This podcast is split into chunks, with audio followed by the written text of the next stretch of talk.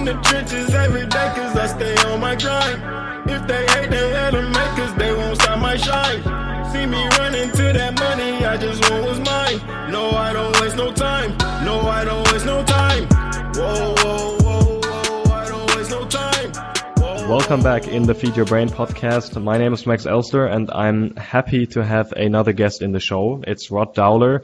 Um, shortly for all the listeners, um, Rod has um, led KPMG's European technology uh, practice in, in, in, in different zones, in different areas and um, has been um, out of KPMG now to really focus on more cultural projects that interested him um, after his, his retirement. But um, in addition, he started being involved in the early days in public policy practices. In 1994, he also set up his own consultancy, ran it for 15 years successfully, invested in different companies, um, also became the, the CEO of ZoomF, uh, who was, uh, which was more or less the first uh, search engine in the UK and was also sold, um, yeah, almost 10 years, more than 10 years ago. And, um, is now the CEO of the industry forum and uh, board member of a startup that tries to um, tries to help the process of or uh, slowing down the process of Alzheimer. Uh, it's called Agile Bio.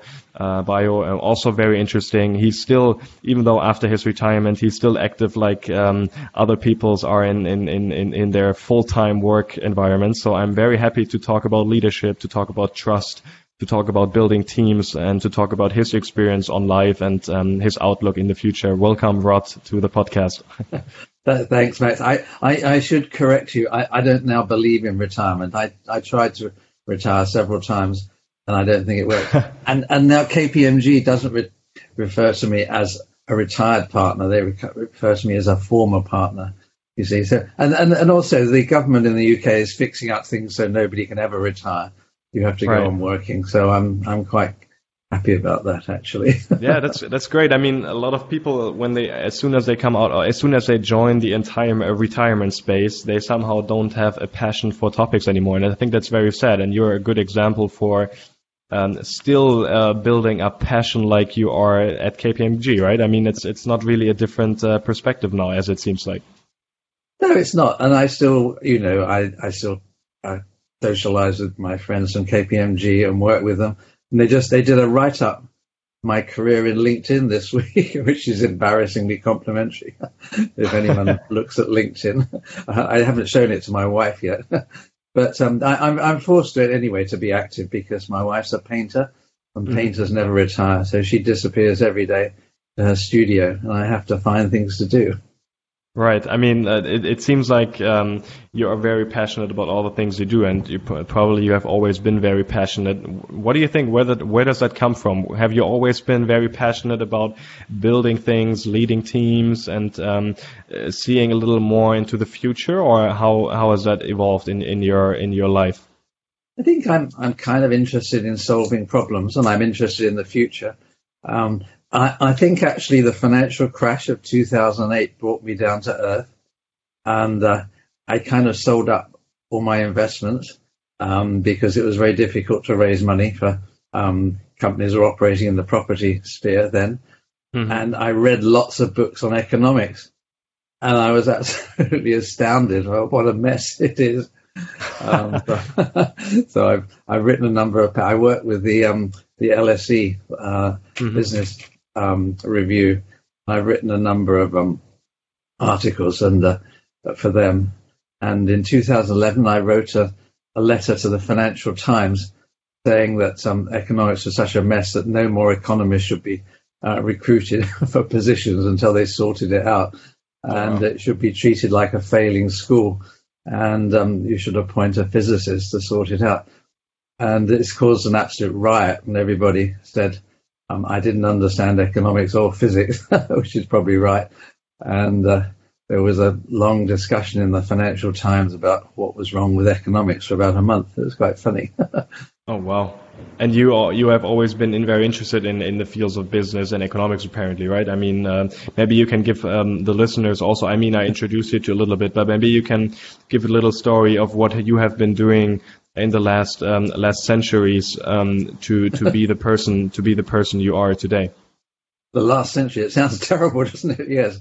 no, I, I, mean that's it's exactly. I mean, we have a lot of uh, very very young listeners who look for for leaders that have been in business for for more than three five years, right? I mean, that's something where we can learn a lot about leadership, yeah. building teams, and it's it's very very nice. I, I, I like dealing with young listeners. Actually, I I, I have um, two or three um, undergraduates from Oxford every year to do mm-hmm. research skills training. Um, and now I've now I've got four grandchildren, two of whom is three and one of whom is six. oh wow! So, so there's young, lots of lots of stuff they're, ahead. They're my youngest fans, yeah. But um, no, I, I, I basically um, my career was rather strange actually because um, my father was a watchmaker, and he used to read this right wing paper in the UK called the Daily Telegraph, which has got even more right wings in a sense. Um, and that said, that paper said um, young, bright students should go into science if they want to succeed. So I went into science and read physics, and uh, then I, I, I felt I wasn't quite bright enough to be a research scientist, and I thought it wasn't that exciting. I mean, everyone was very excited about nuclear physics in mm-hmm. 1965, um, so I went into the computer industry and uh, learned programming. Mm-hmm. Um, and that that was very, you know, and we the first pro- machines we programmed were valve machines. You know, okay, what's that? Never even heard of them. no. yes, well, they have things like a light bulb, which affect how um, current passes through them, and, and that gives you the basis of a computer. And they're as big as a room, and it, oh, you know, like a light bulb. If one went wrong, the whole thing collapsed. Uh, so, uh, the, so then, what then was the what was the uh, what was the, the, the programming language called? Oh, I used um, Leo three Intercode. Um, okay. Uh, I've used IBM. Then then we then IBM quickly brought in the IBM 360 range. I used IBM Assembler, mm-hmm. EO1, Fortran, COBOL. Um, I, I, joined a software house, and they used to tell people that um, their programmers could do anything. And if you went on to, if you started a client on Monday morning, you didn't know the language, yeah, they gave you the manual to read over the weekend. oh wow! And you turned up and said, "Yes, I can do this." But uh, it was it was quite interesting, and we had to do all our testing overnight in these big mainframe computers. So we used to commute around London in taxis between computer bureaus, carrying our punch cards, and uh, it, was, it was good fun. Crazy. And then and then after that, you immediately went to KPMG with the knowledge of like the the programming part. Or? No, no, no. I spent nine years. I I, I decided that um the pro. I mean, I I went on um most of the most of the projects I worked on failed mainly because they weren't properly well designed. Okay. Um, so I worked for five years in programming departments, and um, I was always parachuted in to try to bail out a project that was in trouble. So I decided that the management consultants were the people that understood um, how business should work. So I joined a management consultancy um, called Robson Morrow, and they had a, a, an association with Deloitte. But after two years, they went bankrupt because they took on a big computer project which failed. no, just one and, project, and, or so um, Deloitte took them over, and I spent uh, another seven years with Deloitte, so 1969, um, and that that was that was extremely interesting. And I worked on the. Com- I, I, went in. I went into a big um, project at London Stock Exchange, which had failed, and mm-hmm. uh, we uh, on the interfirm accounting, and we turned that around. And over seven years, we got the basis of the um, London Stock Exchange uh, systems working, uh, and I set up the first database for um, securities in in London. That was in it. the and stock exchange, or in the stock exchange, yeah. Okay. And um, and and the machine which ran the whole all the systems for the um, London Stock Exchange had 256k bytes. It small, you know, smaller than your calculator now. Right, right. Very funny. So anyway, I then um, uh, I then left and joined Thomson McLintock because there was an opportunity to to found a new computer uh, consultancy for them. Mm-hmm. I thought mm-hmm. it'd be nice to start from scratch What does computer consultancy mean? Does that mean like IT projects, or was it more like uh, actually uh, educating employees to to use computers, or what, how how how can I imagine? It, it was mainly um, specifying what people wanted and procuring something, and then managing the implementation. Mm-hmm. Um, for the first year, I spent sorting out pro- projects already in progress that were in in pro- problems. what, what, what, I discovered at that time was you can earn far more if somebody's in trouble than um, and helping them avoid trouble. right. But people are always prepared to pay. Um, you know, when they have a disaster, like when their car breaks down, they'll pay you a lot. Mm-hmm. They won't pay you a lot for maintaining it. right, right. It's a very, very interesting psychology. But, maybe to, to, to, to interrupt you because I thought yeah, you, sure. it's it's very interesting here because you just said you you went through a lot of failures in the process. Um, was it only product based? Like, okay, you, they choose the wrong pr- uh, process and uh, they choose the wrong um, consultancy project, and of course it failed. Or was it also a perspective or a, a failure based on, on, on leadership, or uh, that people did not work really good, good together, or what was the reason behind it? Well, I mean, nearly always a failure of computer project is a failure to agree exactly what you want to start with, and then changing your mind as you see as you get more into it, mm. and and the supplier not really being flexible enough to um, to actually adapt the system to what what it turns out you do want rather than what you thought you wanted. Mm-hmm. Um, and also a lot of suppliers, you know, take advantage of that. I mean, I worked with one big outsourcing company, and on the wall they had these posters for their own staff saying "changes mean dollars." you know, so every time, every time somebody had a very, you know, the thing is, the thing is, when you compete for a project, you know, there might be four companies, and people beat you down to a price. Okay, mm-hmm. once you've got it, and they've spent several million pounds with you um, right. and they say, I want something different, you can name your price because they can't get somebody else to do it. Mm-hmm. Mm-hmm. they? And uh, so I know a lot of consultancies and uh, outsourcers get very rich on that principle. Makes sense. Interesting. Um, hopefully, it's not too loud here. You can hear maybe uh, yeah, no, action. no, no, we have sirens. anyway, this is all ancient history. so, right. uh, interesting. Yeah.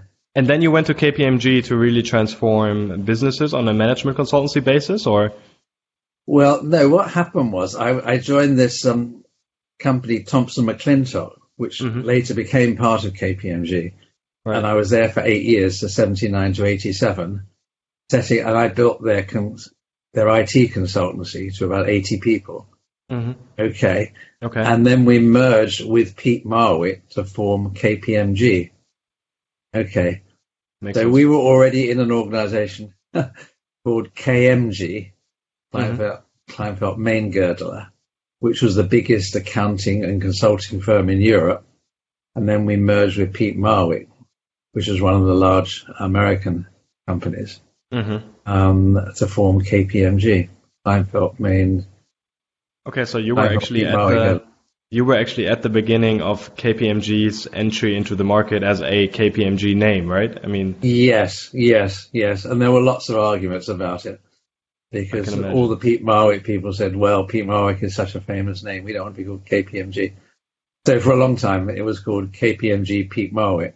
mhm, just to have both names in it, and um, Yes.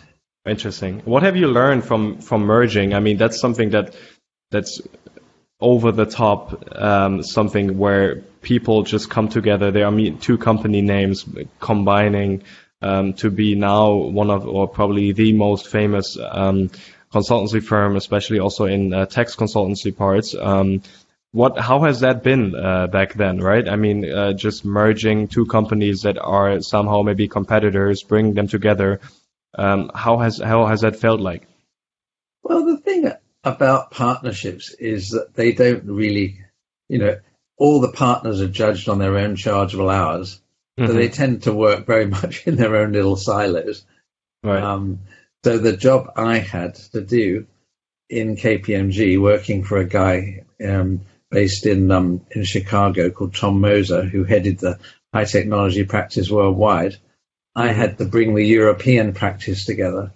Mhm. So we had 23 companies in the European practice, and uh, and we you know we used to fly around Europe having meetings in the we used to go to Munich a lot because Munich was a high tech center of Germany, and uh, so we had lots of good meetings there.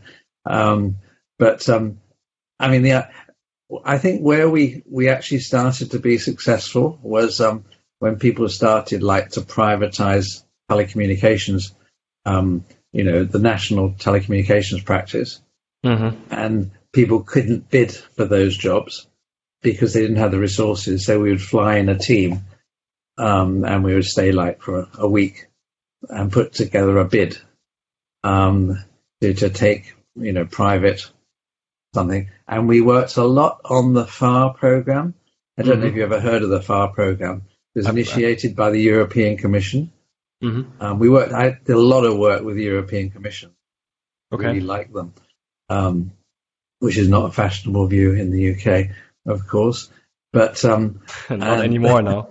no, they had they had this program that um, they would award consultancy contracts to go and work like in um, in Bulgaria and upgrade the telecoms um, infrastructure there. Okay. So in 1992, I took a team of 12 into Sofia to work for Bulgarian telecommunications, hmm and uh, we we were working with the World Bank and the European Bank for Reconstruction and Development, and a number of private developers, and uh, it was very very exciting, very interesting. Oh, I can imagine. I mean, uh, how how is maybe like because I think a lot of startups, especially also, they try to be involved in politics more and more, right? I mean, as KPMG, of course, the name makes the movement possible to work together with big banks, with with policies, uh, with the politics, um, and with the politics side. How like what do you think is important to merge politics and business, especially now in an era where there's a lot of dynamics happening, uh, where young startups come from the bottom. There like those big corporates staying at the top. How how do you think will politics and business more and more be of relevance in the future, or do you think it will be uh, more more uh, more or less distance from each other, uh, politics and and the business side? Well, I I I think it should be more. I think people should know their roles better. hmm actually. Um, I think the real problem with a lot of um, uh, politics, and I think you see this with Trump in particular, Yeah. is that politicians see themselves as the hero CEO you know, that can take decisions. I think it's much better when they have, you know, a civil service or, you know, some, you know, a part, and the, an administrative part of the, their administration that actually does things, that they set the policy hmm because now in the UK, um, um, the um, the ministers have special advisors, and they advise them on how good the civil servants are. So civil servants tell them what they want to hear because they'll say they'll get a good review from the advisors. Makes I mean. Trump doesn't even bother to appoint people to head agencies like this problem with the FAA. Um, Mhm. uh, not not coming out with a ruling on the Max 8 quickly. And they don't have a head because Trump tried to appoint his personal pilot um, as head of the FAA, and the FAA pointed out that somebody that didn't have whose own plane wasn't properly registered probably wasn't the right person to run the whole agency.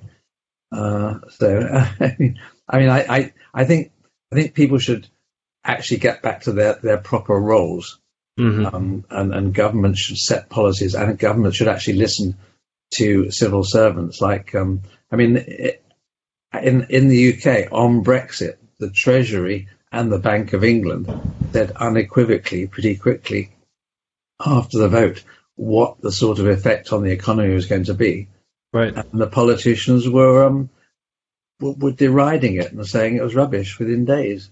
hmm Just because you think it's a it's a knowledge problem, or do you think um, it's just um, because people just don't want to don't want to be honest towards the society? I think they don't want to be honest. Okay. And I think, I mean, of course, it helps to be dishonest if you're fairly thick as well. You don't Mhm. understand the problem. Yeah, that's correct. I mean, uh, that's a very, very interesting approach, right? I mean, you, what you can see is, I think, from a global standpoint, that more and more very individual leaders, they want to build up their leadership role and they want to influence a whole generation just by by maybe misunderstanding um, what they actually should yeah. do. Um, I, I, think that's a very interesting analysis. But still, I mean, also Trump made it possible to merge millions of people to actually vote for him, right? I mean, that's a leadership skill that apparently he has. Um, uh, whether it's critical or not, I'm definitely not a big fan of him, but um, uh, not at all. But I think what he what he has made possible is to to bring together millions of people to vote for him, which is quite eccentric and weird in that regard. But what do you think from a leadership perspective? Because you have seen, uh, you've worked with different teams. Um, you have seen the, the the analysis of how people actually work um, when you lead them. What have you learned from your perspective on leading people, on leading teams, and um, and uh, leading quality uh, instead of quantity? Well, I think there's an exact parallel between business and politics. Like, you know, if you tell, I mean, like if you're selling a computer system, mm-hmm. if you tell somebody this is going to be very cheap, going to save mm-hmm. you a lot of money, and we can put it in very quickly, and it'll solve all the problems you've got on stock control, on customer service at the moment. People buy it.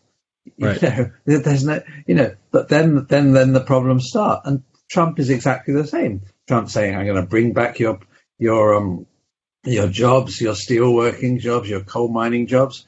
You yeah. know, I'm going to make you richer. I'm going to take away this bureaucracy. I'm going to drain the swamp. Uh, excuse me. No worries. Hello? that's uh, that's authentic in podcasting. That's allowed. yeah, yeah. No, I mean, you know, I, I think it's the same. But you know, you can trust. You know, this is what my article on trust was about as well. Mm-hmm. Um, that you know, it's nice to have these pseudo solutions once or twice or three times, but eventually people get tired of them, you know, and you can, you can give somebody a solution which isn't a solution once and right. they might accept your excuse the first time. They might accept your excuse the second time.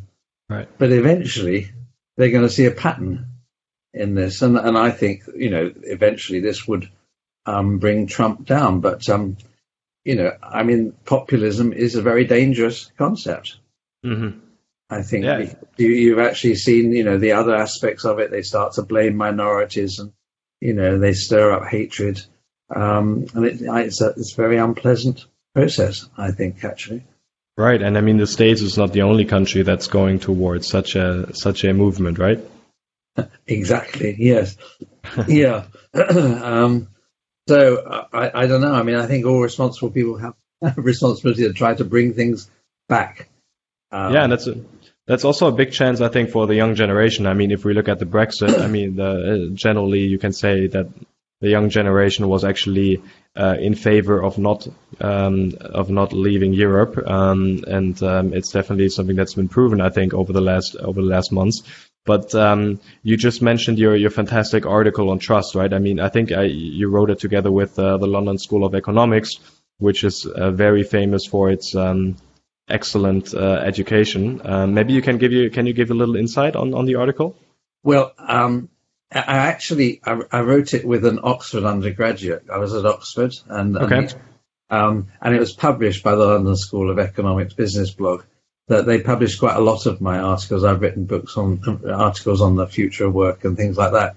Mm-hmm. Um, uh, so anyway, I mean, I have a lot of time for them, but I actually, I actually work, did it with, um, with Isabel Stanley, who's, um, and I think she's a 19 or 20 year old undergraduate doing okay. philosophy and psychology at Oxford. Um, and we, we based it around a series of films by, um, a British documentary filmmaker, Adam Curtis, mm-hmm. who wrote, who who had this series of films called A Century of Self. Okay. And he traced the origins of the public relations industry back to this uh, guy, Edward Bernays, who was a nephew of Freud, the famous psychologist, the famous Austrian psychologist, mm-hmm. um, who invented psychoanalysis. Um, and Bernays's insight, his brilliant insight, was that you don't sell somebody a car by saying it does these miles a gallon and it's going to last you 12 years and all this kind of thing.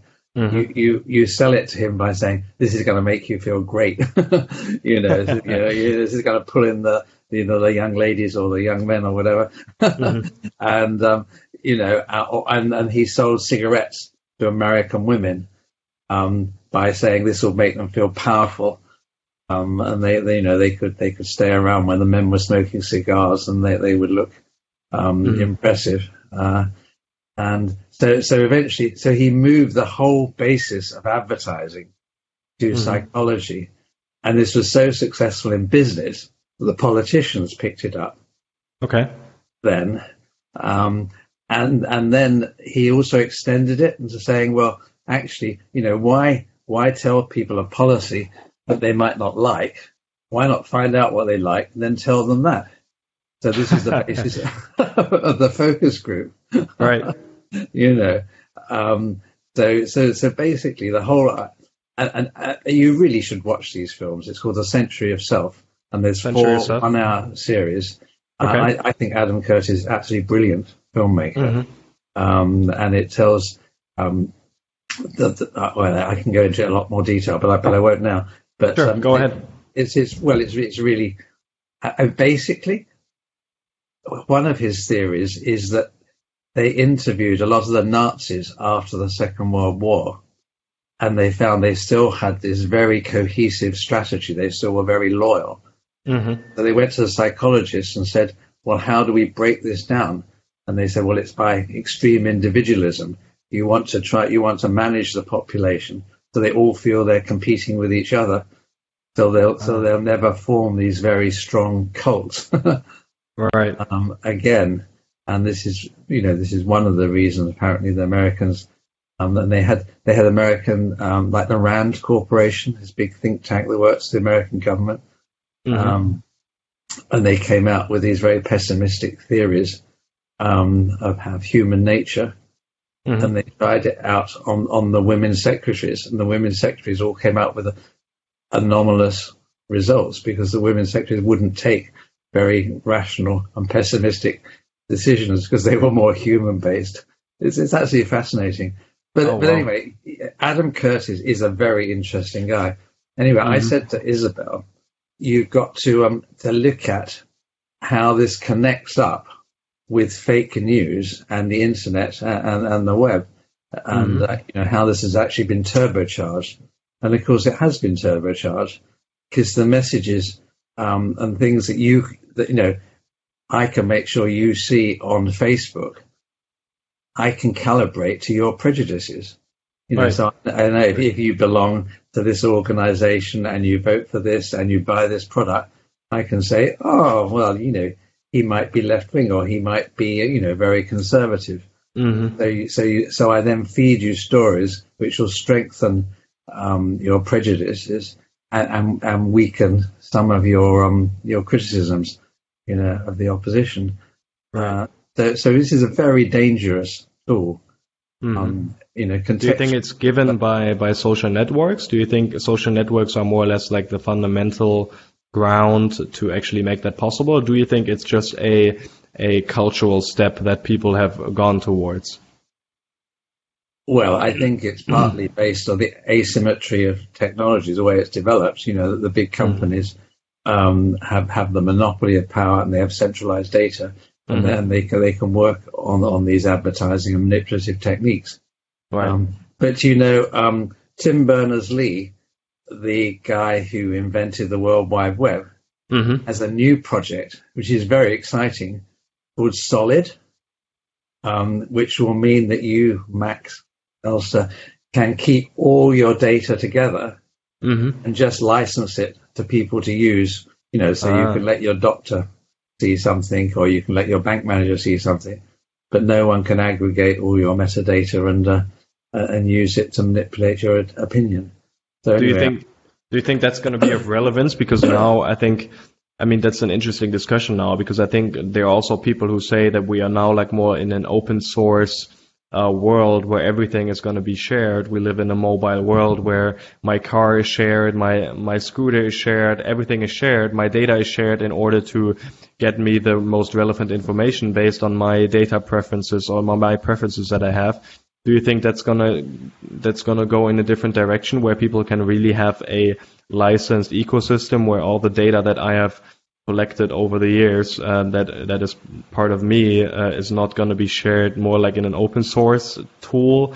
Uh, I, I, I, don't know how it'll settle down. I think there is a big asymmet- asymmetry at the moment. Mm-hmm. I think that will get matched up. But but I mean, the whole of life, you know, is shifting, isn't it? Shifting balance of power.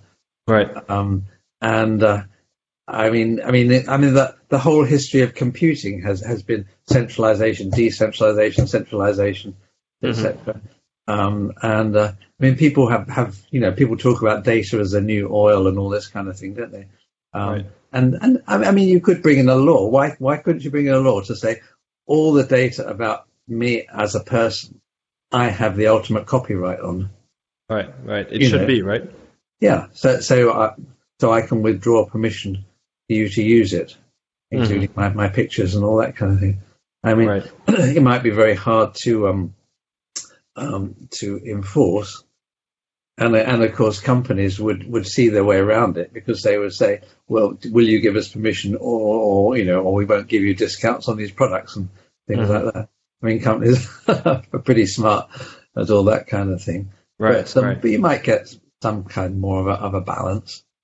Um, I mean, I mean, perhaps perhaps it's going to go for a global village. You know, like you know, the idea that once everyone lived in a village of hundred people, and everybody knew everything about mm-hmm. everybody else. Right. Now the global village is eight billion people. and we still know everything about everybody else, right? If we really look into the detail. Yeah, nothing has really changed time to read it all.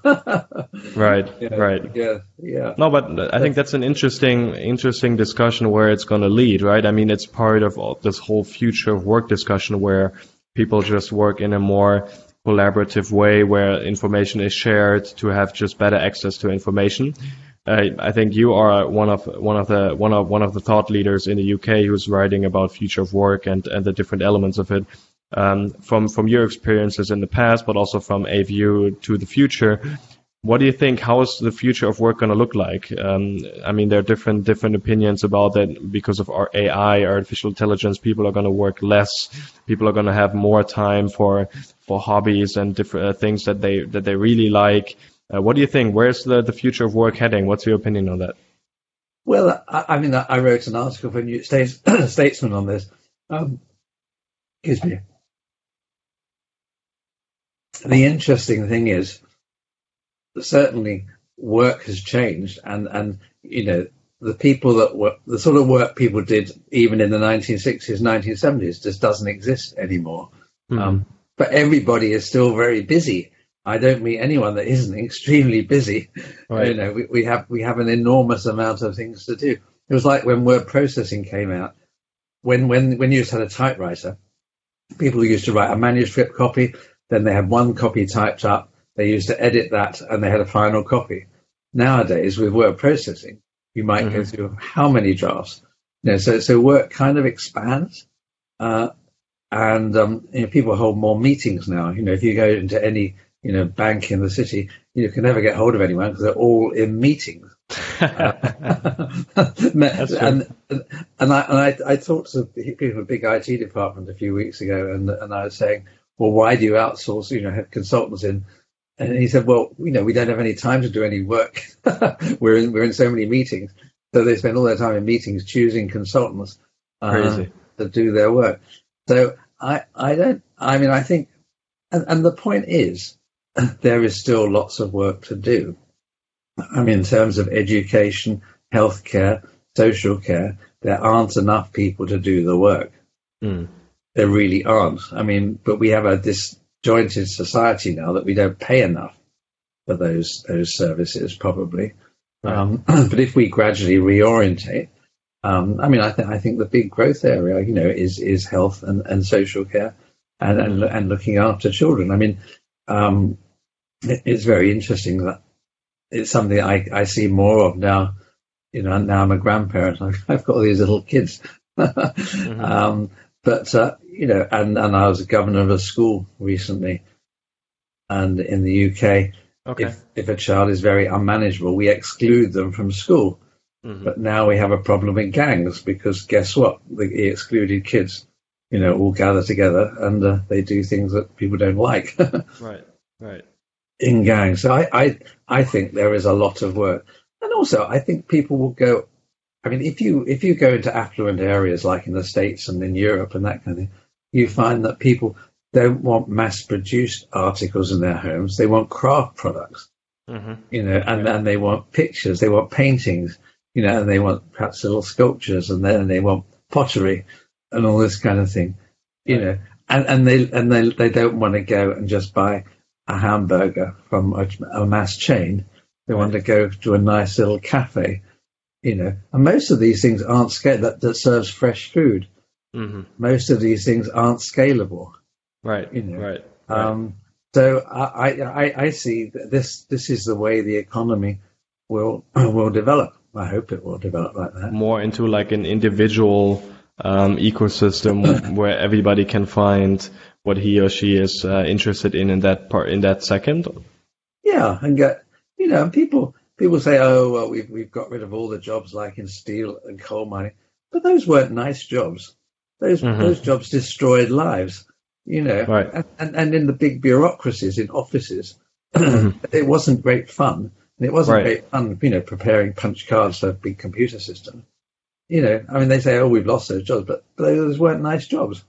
You know, so you also big. believe you also believe in the in the movement that people or jobs will the, the the, the not interesting jobs will more or less be eliminated and people will have the chance to really work in fields that they are interested in healthcare social change uh, and and the different elements that bring society further as a whole?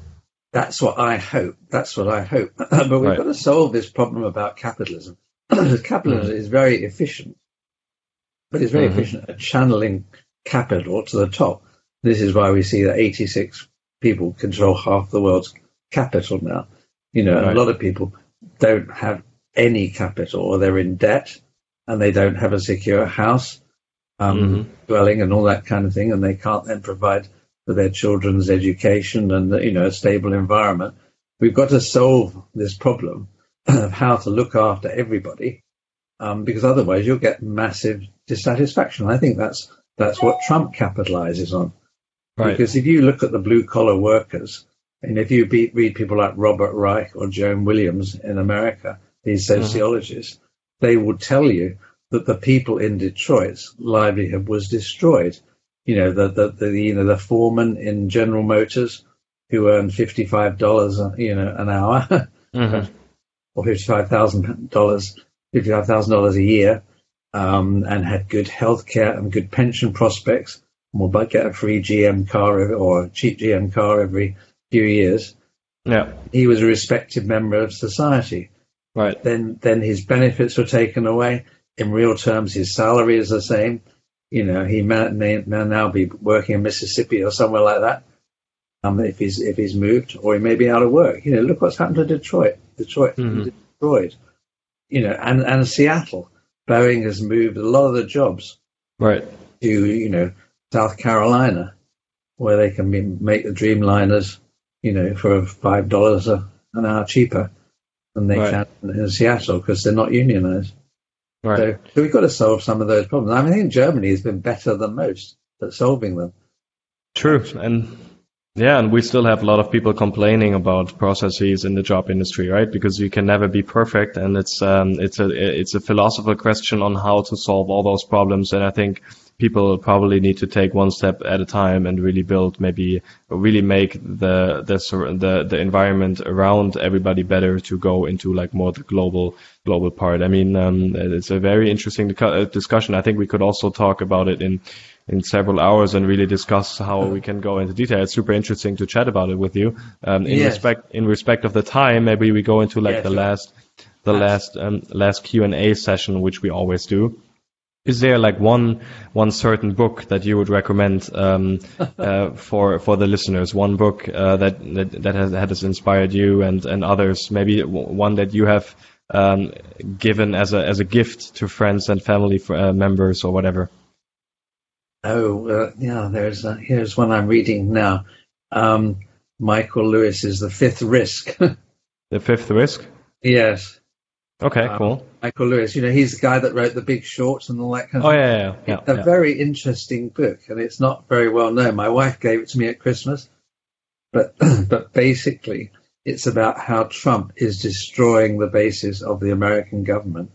Mm-hmm. Um, it's it's really fascinating, and it really is serious. I, you know, it, it may sound rather obscure, but but I would recommend that the, the young people do read it because it actually, you know, what it says is we need these public servants, you know, that that, that work, you know, in in the FBI or they work in the Weather Bureau, and they, Mhm. you know, they don't get enormous salaries, but they Right. but they're the bedrock of society, and um, or they work in the FAA, and if you if you destroy that, um, the whole of society starts to fall apart. It's a really interesting book.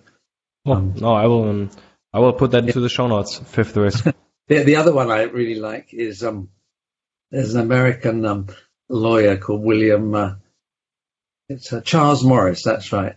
Okay. Who wrote the two trillion dollar crash, hmm and um, it, it's about how um, how, how the how the financial crash came about. And I, I read about thirty books on the crash, and this is the best one. It's not that long, Okay. um, but it actually you know gives it explains all the alphabet soup, and, it, and it's so anyway. I, I hope those aren't too heavyweight things for people. no, fant- no, fant- I think that's definitely and, and, and watch watch the Adam Curtis film, Century of Self. Right, right. I will definitely also put that into the in the in the description. I think there's lots of stuff to uh, to jump upon after the podcast. Um, Too much, maybe. Probably. Oh, I'm I'm sure people are interested in, in getting more Yeah. resources. So that's it's always great to have new books uh, be in the line. Um, what what's um do you have like a certain routine that that has helped you to to always hold the passion? Is is it your morning uh, morning coffee? Is it something else that you do every day that keeps you um that keeps you sharp for the day? No, I'm, I'm totally inconsistent, as, as my wife will tell you. I, I, mean, yeah, we, we we we we do get up fairly early, and uh, but um, I, I I like I like to vary my life and, and do quite a bit because you know, I, I work at home quite a lot, but then then I have these you know eager people in the city that want to meet me for breakfast at eight o'clock, Mhm. and uh, we occasionally do meetings at eight o'clock. Uh, so I think things like that. And, uh, and la- last week, my, my my daughter had her her second baby, so we had to babysit for a, her other toddler. So we had to get up at six o'clock in the morning to look after that, which is quite difficult for old people like us. You're not old. After little three-year-olds. But anyway, it's great fun. No, I, I- think plenty of variety, and and and to keep on reading actually, um, Mhm. And uh, perhaps uh, have a partner who always questions what you say, so you never get complacent. right, right. Fantastic. I love that. That's a that's a great finish. Uh, thanks for your time. Thanks for the great great talk about um, what's happening uh, in in so- societies, what we can do to make it better, how how the the future of work looks like. Um, really appreciated the time. Thanks for for for for the for the great chat, and um, wish you a great week. Pleasure. It's, it's really enjoyable. Thanks a lot, Max. Okay. Bye bye.